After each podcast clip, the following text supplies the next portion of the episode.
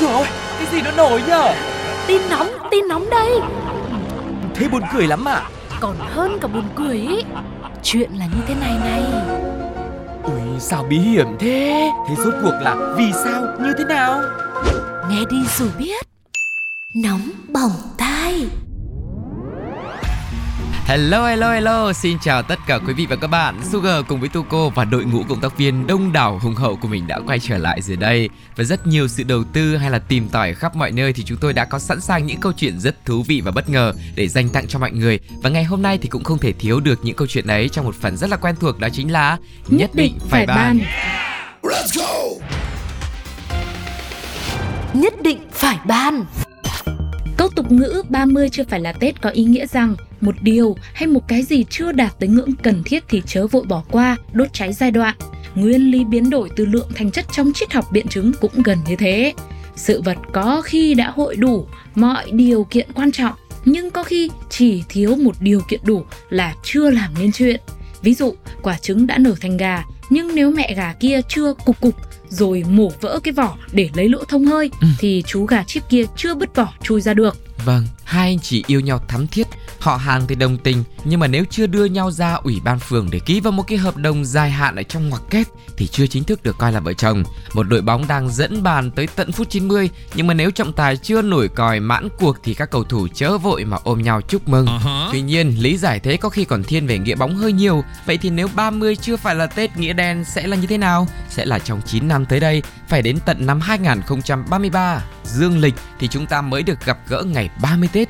Vậy thì trong những năm tới, tạm coi là chỉ có tới 29 Tết thôi, nhưng mà vẫn có Tết mà, nên là 30 chưa phải là Tết là đúng chính xác rồi. Ngày 30 Tết, tức là 30 tháng chạp âm lịch đã đi vào tiềm thức của người dân Việt Nam. Vào ngày cuối cùng của năm cũ, các gia đình khắp mọi miền đất nước đều dọn dẹp nhà cửa này, sửa soạn mâm cơm cúng tổ tiên, rồi cùng nhau chờ đón thời khắc giao thừa để tống cự nghinh tân. Năm nay giao thừa sẽ rơi vào ngày 30 Tết là vì năm đủ.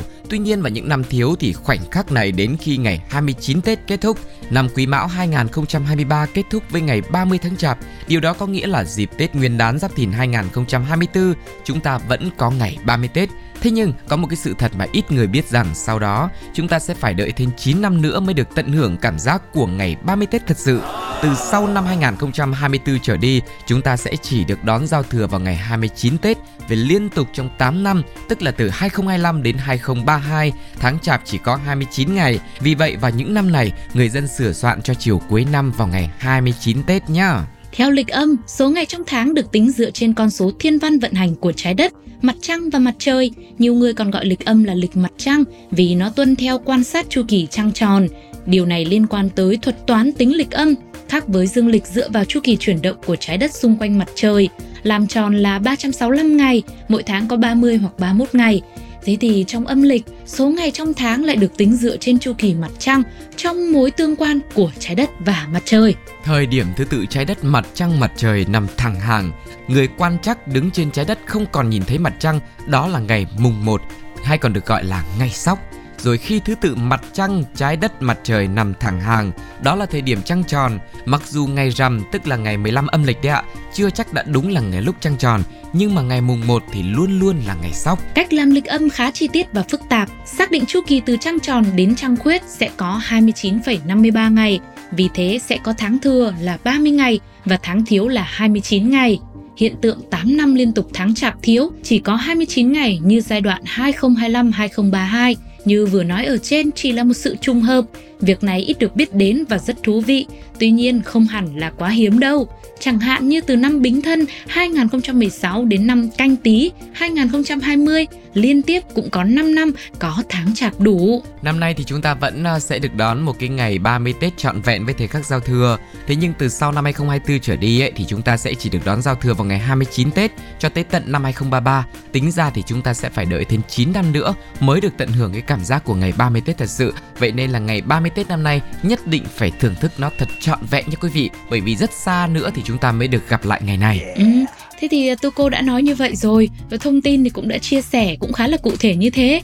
Thế thứ cái enjoy đi thế có khi nào là bây giờ mình phải chuẩn bị cho 30 Tết từ bây giờ không nhỉ? Nói chung là nói sơ sơ thì mình hiểu là có năm có ngày 30 Tết có năm chỉ có ngày 29 Tết thôi. Nhưng mà đi vào chi tiết thì công nhận là nó nó chi tiết thật. Ừ. mà nó còn phức tạp nữa. Vâng. mình kiểu như là mình đi vào trong một cái mê cung mà không thoát ra nổi nữa. Mặc dù là chỉ cách nhau có một ngày 29 và ngày 30 thôi. Ừ, nhưng mà chính xác là nhiều người biết câu chuyện này là đã kiểm chứng rồi. Ừ. và trên lịch là đúng là không có ngày 30 Tết trong vòng từ bây giờ đến tận 2033 Ừ. cho nên là quý vị thì cũng không cần phải kiểm chứng lại nữa nhá ừ. bản thân Sugar cũng là một trong số những người đã tìm rồi Vâng. đấy nên là chúng ta là cứ yên tâm là vui Tết thôi Vâng. cứ làm sao mà lúc nào cũng vui như Tết thế là được Vâng và vội như Tết nữa bởi vì những năm sau không có ngày 30 nên chúng ta cần phải nhanh tay nhanh chân làm việc giúp rẻ gọn lẹ hơn để tận hưởng những cái Tết thật là thư thái thoải mái quý vị nhé. Ok, thế bây giờ phải làm việc thôi. Ngay lúc này xin mời quý vị đến với một số những bình luận của cộng đồng mạng mà chúng tôi đã tìm được. À, họ đã đưa những ý kiến như thế nào về câu chuyện vừa rồi. Mời mọi người cùng nghe nhé. Okay.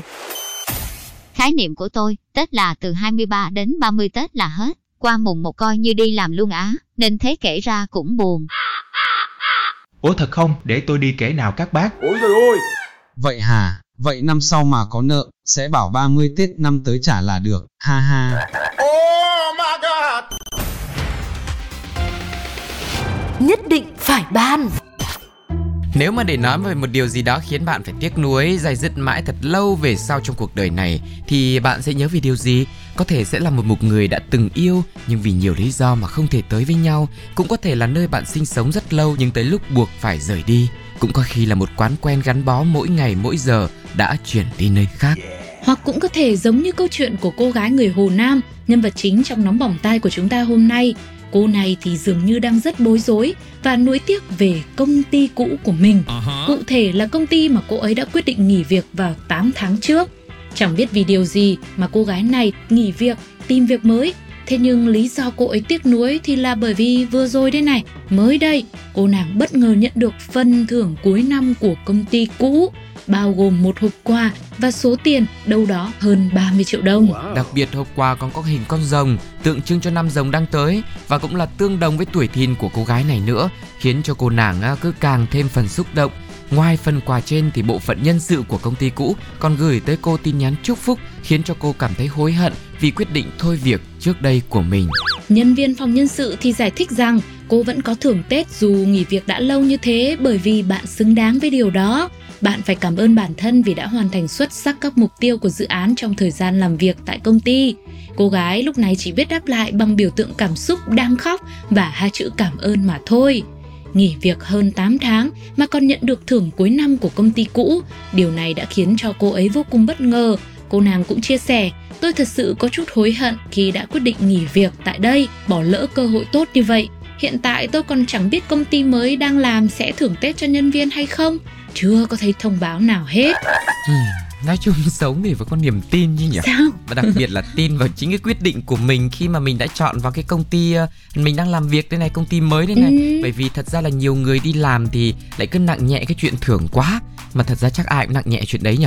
Nhưng mà ý là bên cạnh đó còn nhiều cái trải nghiệm đặc biệt khác. Ví dụ như là môi trường làm việc rất là ok này Ừ. rồi là lương hàng tháng cũng rất phải rất là cao chẳng hạn. Hay là hứa hẹn rằng là sau này sẽ được thăng chức. Ừ. thì cái chuyện mà thưởng ấy nó lại càng to hơn nữa chứ. Vâng, thì nói chung là Sugar và Tuko thì bây giờ nói gì chả được. À. Bởi vì công ty của chúng tôi là thưởng to.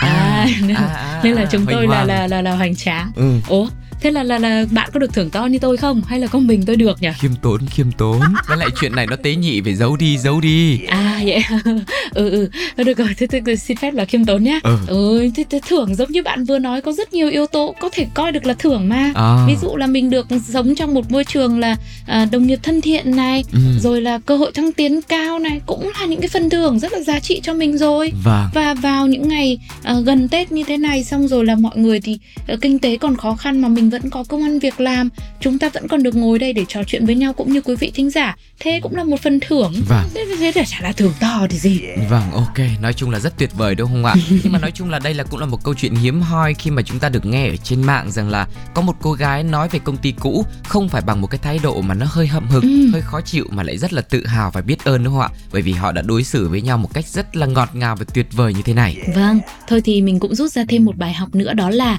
trong khi mình làm việc ở một nơi nào đó một công ty nào đó hay một công việc bất kỳ nào đó thì mình hãy cứ làm hết với cái tâm của mình thì rồi mình cũng sẽ nhận được quả ngọt thôi. Ừ. cũng giống như là người nhân sự trong câu chuyện cũng đã nói với bạn ấy rằng là bởi vì bạn đã làm rất tốt trong thời gian làm việc ở công ty cho nên bạn xứng đáng với phần thưởng như thế.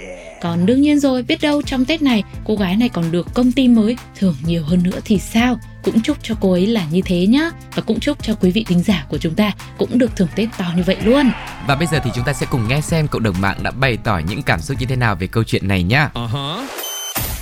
Âm mưu của công ty cũ đó, đến già cũng vẫn có cảm giác tiếc nuối.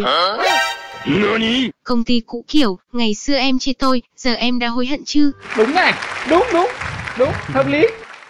Mà có nhiều công ty như vậy thiệt nha. Như chồng em cũng nghỉ từ tháng tư mà công ty vẫn cho thưởng Tết nè. Chả bù em thì làm miệt mài gảng bỏ mà chả có đồng nào. Đen thôi, đỏ quên đi. Thời lượng của nóng bỏng tai ngày hôm nay thì đã đến lúc phải khép lại rồi. Cảm ơn quý vị vì đã đồng hành cùng với chúng tôi và đừng quên hãy tiếp tục theo dõi cũng như đón nghe những câu chuyện khác cùng Sugar và Tuko ở những số sau nhé. Bây giờ thì xin chào và hẹn gặp lại. Bye bye.